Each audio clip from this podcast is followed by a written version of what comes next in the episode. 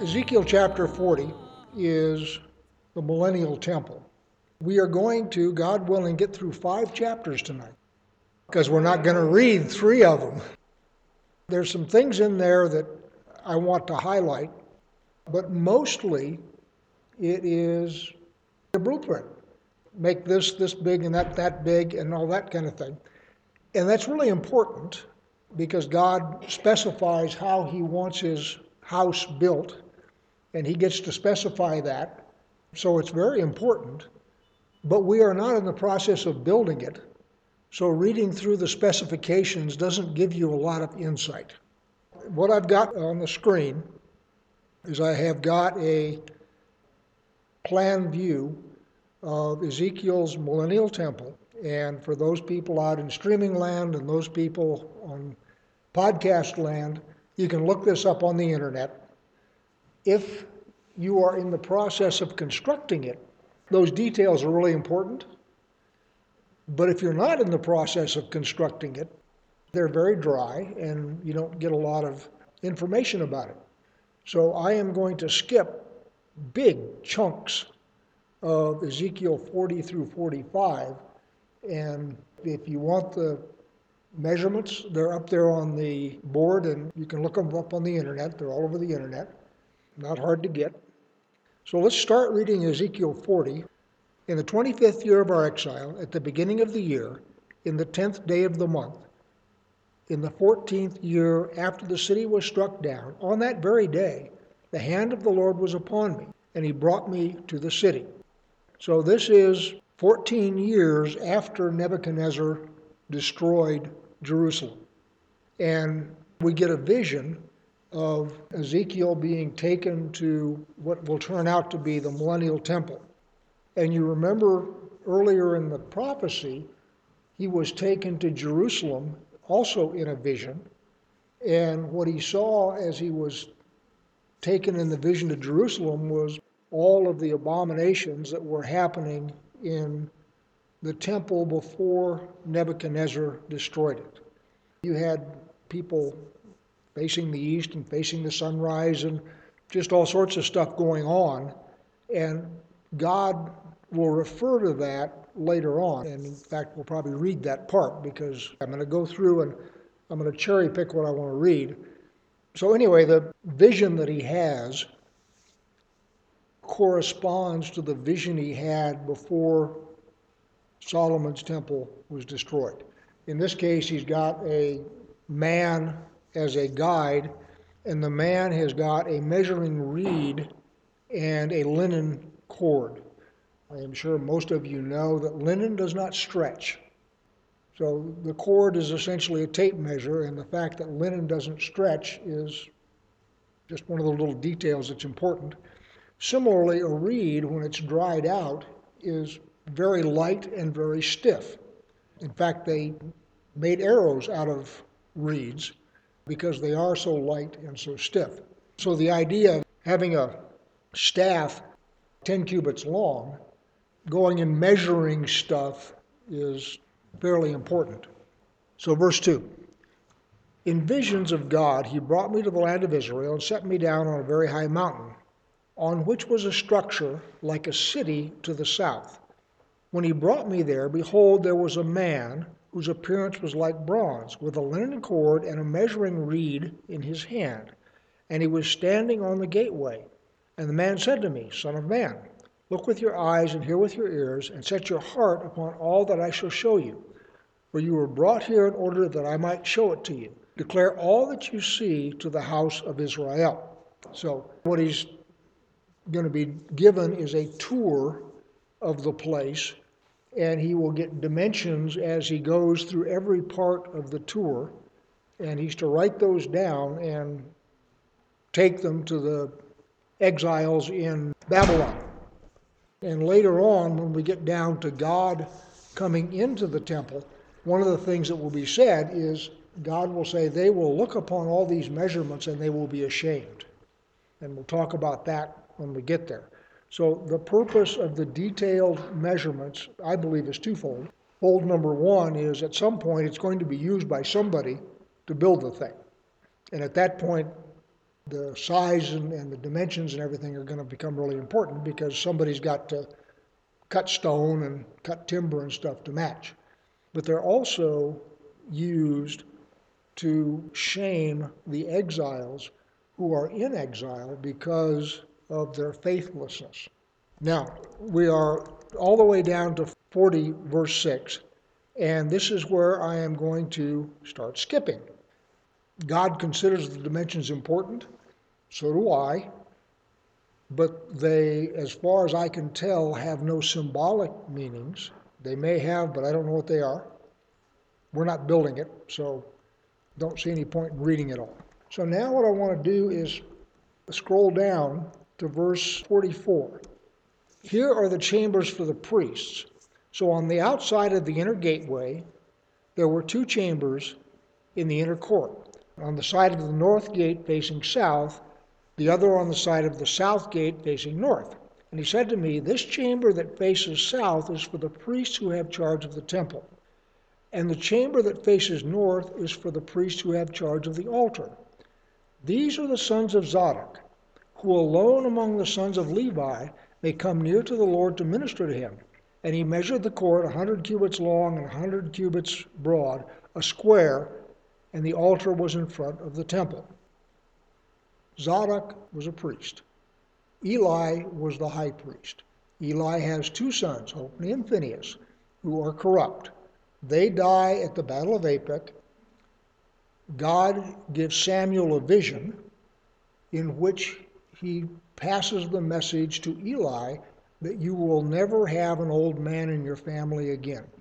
Eli then dies when he discovers that his two sons have been killed the ark gets taken by the Philistines, and Zadok stays consistently loyal to David. So you have stuff with Absalom, you have stuff with Adonijah, both of whom are trying to get power for themselves. Absalom is killed, Adonijah eventually gets killed by Solomon. But through all of that, Zadok remains loyal to David. So that's the pedigree and the reason why his line is the line that is going to minister in the millennial temple. I'm going to back up now. I'm going to go back to 38. So I'm in 4038. There was a chamber with a door in the vestibule of the gate where burnt offering was to be washed, and in the vestibule of the gate were two tables on either side, on which the burnt offering and the sin offering and the guilt offering were to be slaughtered. What that tells me is this is pre New Covenant because there are still sin offerings. And this is Johnnyology. You don't have to buy this if you don't like it.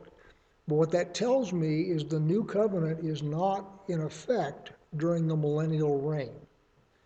And you all remember, of course, what the new covenant is.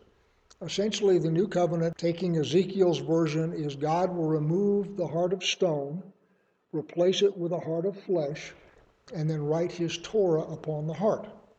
So the idea there is in the new covenant era, we shouldn't need sacrifices for sin. You still could have burnt offerings because burnt offerings are wholly consumed and they don't have anything to do with sin. Thank offerings, burnt offerings, peace offerings, all of those could conceivably continue right on through the new heaven and the new earth because they have nothing to do with sin. They are simply expressions of worship to God. Sin offerings, on the other hand, are different. They are, as the name implies, for sin. You all know this, of course. There are no offerings in the temple or the tabernacle having to do with willful sin. They're all for accidental sin, if you will. You realize that, oh, that wasn't my sheep that I just ate. And so you have to make restitution for whoever owned the sheep, but then you have to also bring a sin offering. Same thing if you gossip and murmur, and if you believe the rabbis, and good as any, you come down with leprosy. So there's a procedure then to get cleared of leprosy that involves a sin offering. As I read this, those sin offerings are still going to be operational in this temple. That's what it says. That's straightforward. The genealogy part is it indicates to me that this is also not New Covenant territory because, as I understand the New Covenant, we're not going to do that. I could be completely wrong. Paraphrase the comment. Tom's idea is that when Yeshua returns and regathers all of Israel, he will write his Torah upon their heart, and hence the new covenant will be in effect at that point. You will have then nations still there, and the nations, as we know, will get tempted by Satan at the end of a thousand years and will rebel and will come against Jerusalem and be destroyed. So Tom's idea is the new covenant is in effect, at least for Israel, and perhaps for people who are born again Christians before the Lord returns. And the nations are the ones that are rebelling, and, and that is a perfectly respectable opinion. My opinion, which is my opinion, is that in the new heaven and the new earth, everybody there has made it past the lake of fire. But you still have Israel and you still have the nations. Israel maintains its identity, as the function that God originally intended for them, which is a nation of priests, and you have the rest of the nations populating the new heaven and the new earth. It is my opinion, not a strong belief, but an opinion, that that's when the new covenant is going to be in effect. God knows, I don't. He's not going to consult me. So do with that whatever you like. It is not something that I would consider worth arguing about. So now, let's scooch down to chapter 43, because all the rest of this is construction details. And they're really important, and they will be really important when somebody has to start cutting stone, but we're not at that point, so we can trust that they'll still be there when we have to start cutting stone, and at that point we can study it. Now we're all the way down to chapter 43. Then he led me to the gate, the gate facing east. And behold, the glory of the God of Israel was coming from the east, and the sound of his coming was like the sound of many waters and the earth shone with his glory. And the vision I saw was just like the vision that I had seen when he came to destroy the city, just like the vision that I had seen by the Chebar Canal, and I fell on my face. As the glory of the Lord entered the temple by the gate facing east, the Spirit lifted me up and brought me into the inner court, and behold, the glory of the Lord filled the temple. You remember, he was there when the glory left. Both times, by the way, in a vision.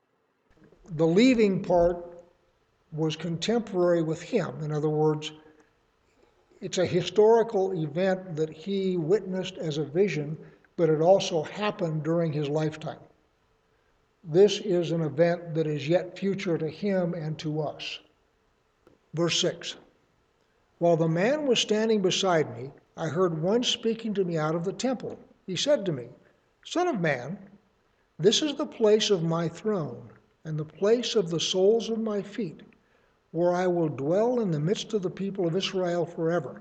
And the house of Israel shall no more defile my holy name, neither they nor their kings, by their whoring, by the dead bodies, and by their kings at their high places, by setting their threshold by my threshold, and their doorpost beside my doorpost, with only a wall between me and them they have defiled my holy name by their abominations that they have committed. So now I have consumed them in my anger.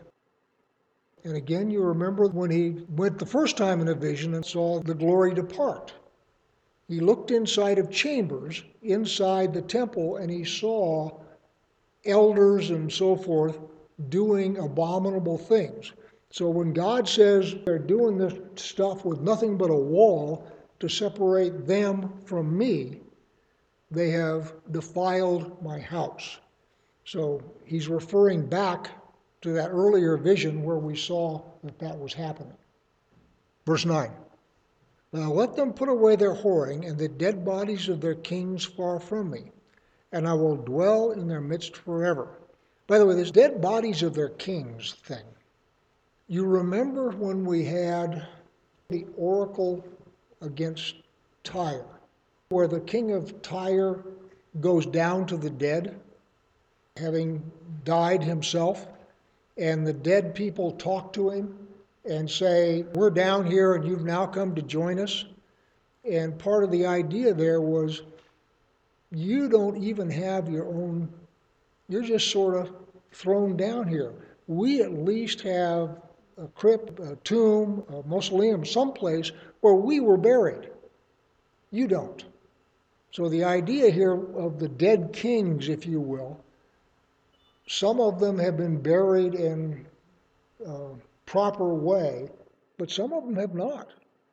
And so what I'm suggesting is going on that getting the dead bodies of the kings out of the way is the ones that were slaughtered and never buried. In fact, one of the things that happens over and over again in the prophets, especially Ezekiel, is I'm going to bring in somebody to slaughter you all, and you're not going to be buried. The birds of the heavens and the beasts of the field are going to eat your carcasses. They're just going to be there. So the idea that nobody is going to take care of your dead body is part of the curse. So I'm all the way down to verse 10. As for you, Son of Man, describe to the house of Israel the temple, that they may be ashamed of their iniquities, and they shall measure the plan. And if they are ashamed of all they have done, make known to them the design of the temple, its arrangement, its exits, its entrances, that is, its whole design, and make known to them as well all its statutes, and its whole design and all its laws, and write it down in their sight so that they may observe all its laws and all its statutes and carry them out. This is the law of the temple. The whole territory on the top of the mountain all around shall be most holy. Behold, this is the law of the temple. So the idea here that when they see the plan for the millennial temple, they are going to be ashamed. I am not quite sure what that means, but I'll take a shot at it. And if somebody else wants to take a shot, welcome. You remember that Ezekiel is prophesying to the exiles who were in Babylon. This prophecy comes to him years after Nebuchadnezzar has finished the destruction of Israel and Jerusalem has been destroyed. One of the things that happens early on in the book is that the elders of the exile come to him to inquire of the Lord. And God says, No way, Jose. You guys are here because of your abominations, and there's no way you're going to come and inquire of me. So the idea that they cannot inquire of the Lord themselves, the idea that the temple has been destroyed, and you remember from Jeremiah that the people in Jerusalem think that they're safe because they have the temple in the middle of the city. And Jeremiah specifically says, You guys are saying, Oh, look, the temple of the Lord, the temple of the Lord. God is not going to let his temple be destroyed. We're going to be safe. And Jeremiah says that is a lying prophecy because you have turned the temple into a den of robbers. You don't come to the temple to pray and repent. You come to the temple like a robber who has escaped to a hideout, and you're expecting my temple to be your hideout to protect you from the consequences of your sin. It ain't going to happen. So, the thought that I have about the people being ashamed when they see the plan for the new temple is they realize what they've lost, they realized why they've lost it, they see that something far more glorious is going to be built, and they feel shame at having been the generation that lost it. So then we got the table of worship and so forth for consecrating the altar. Verse 13 through verse 17 gives the dimensions of the altar. So down to verse 18. And he said to me, Son of man, thus says the Lord God, these are the ordinances for the altar.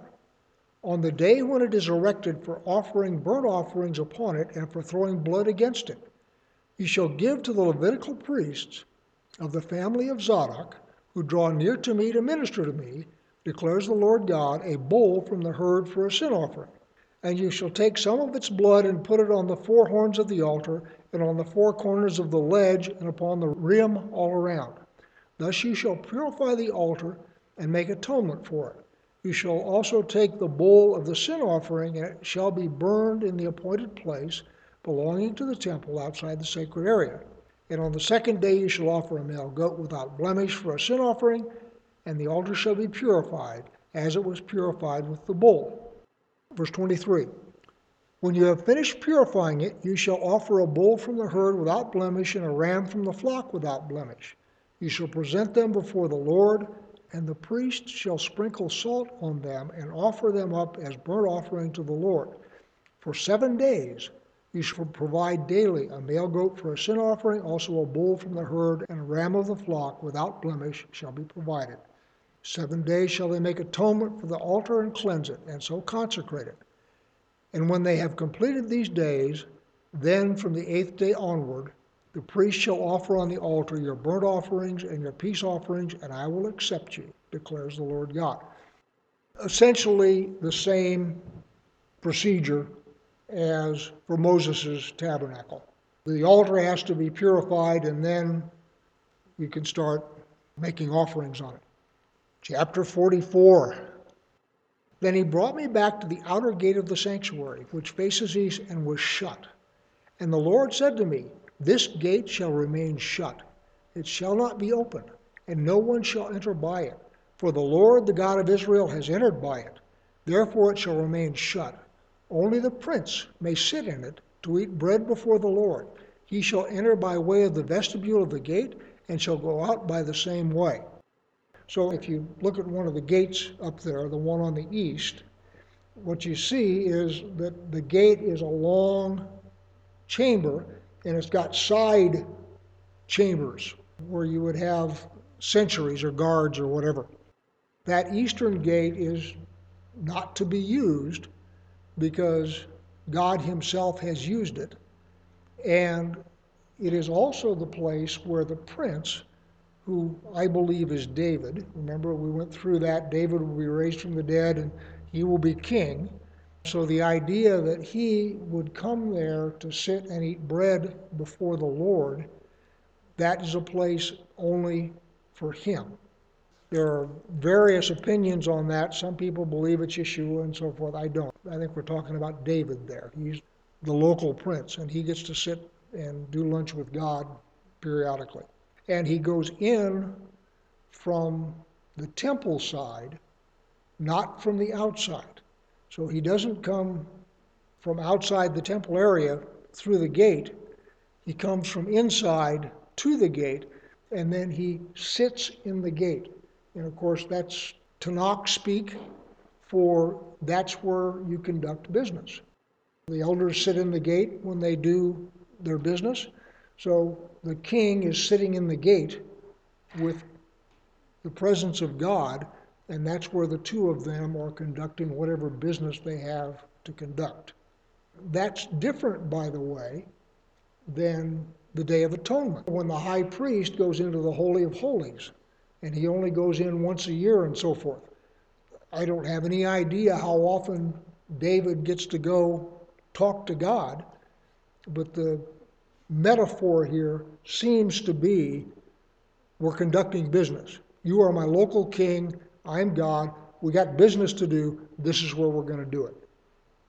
Verse 4 Then he brought me by way of the north gate to the front of the temple. And I looked, and behold, the glory of the Lord filled the temple of the Lord, and I fell on my face.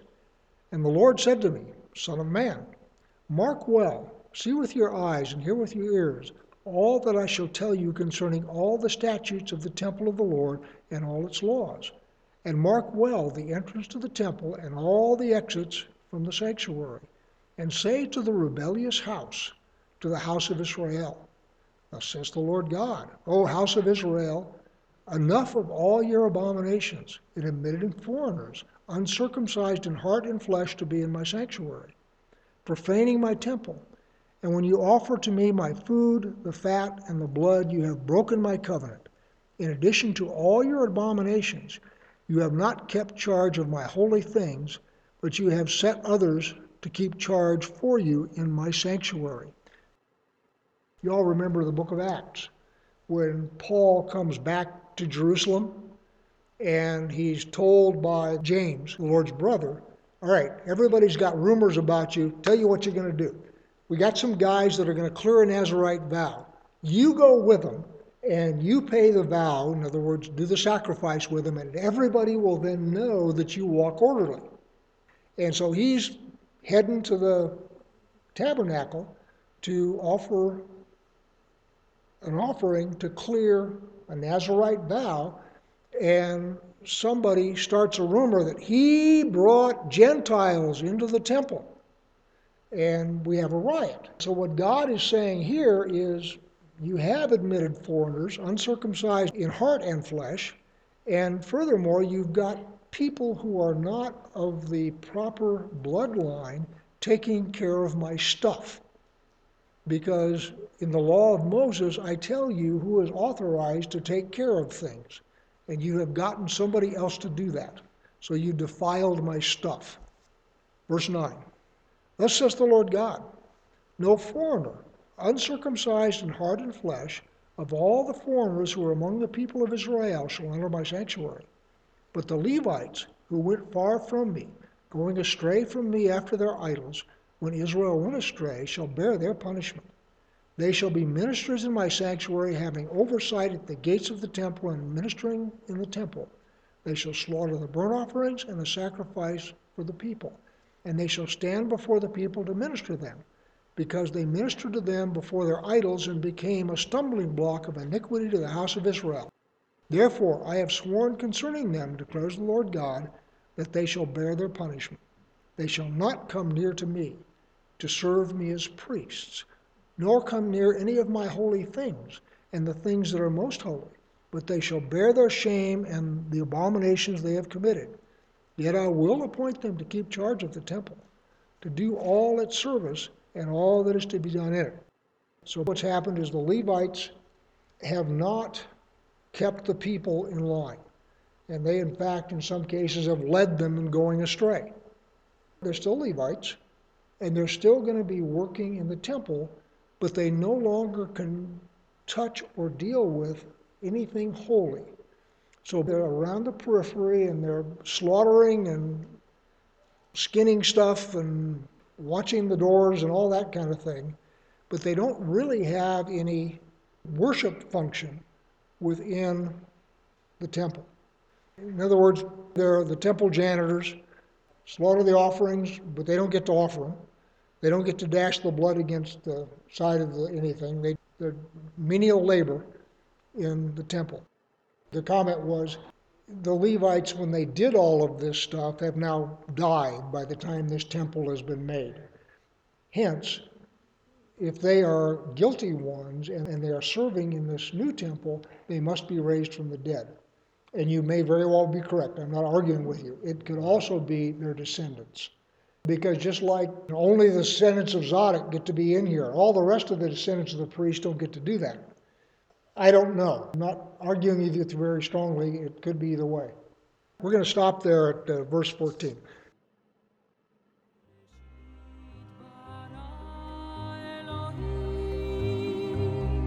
Elohim,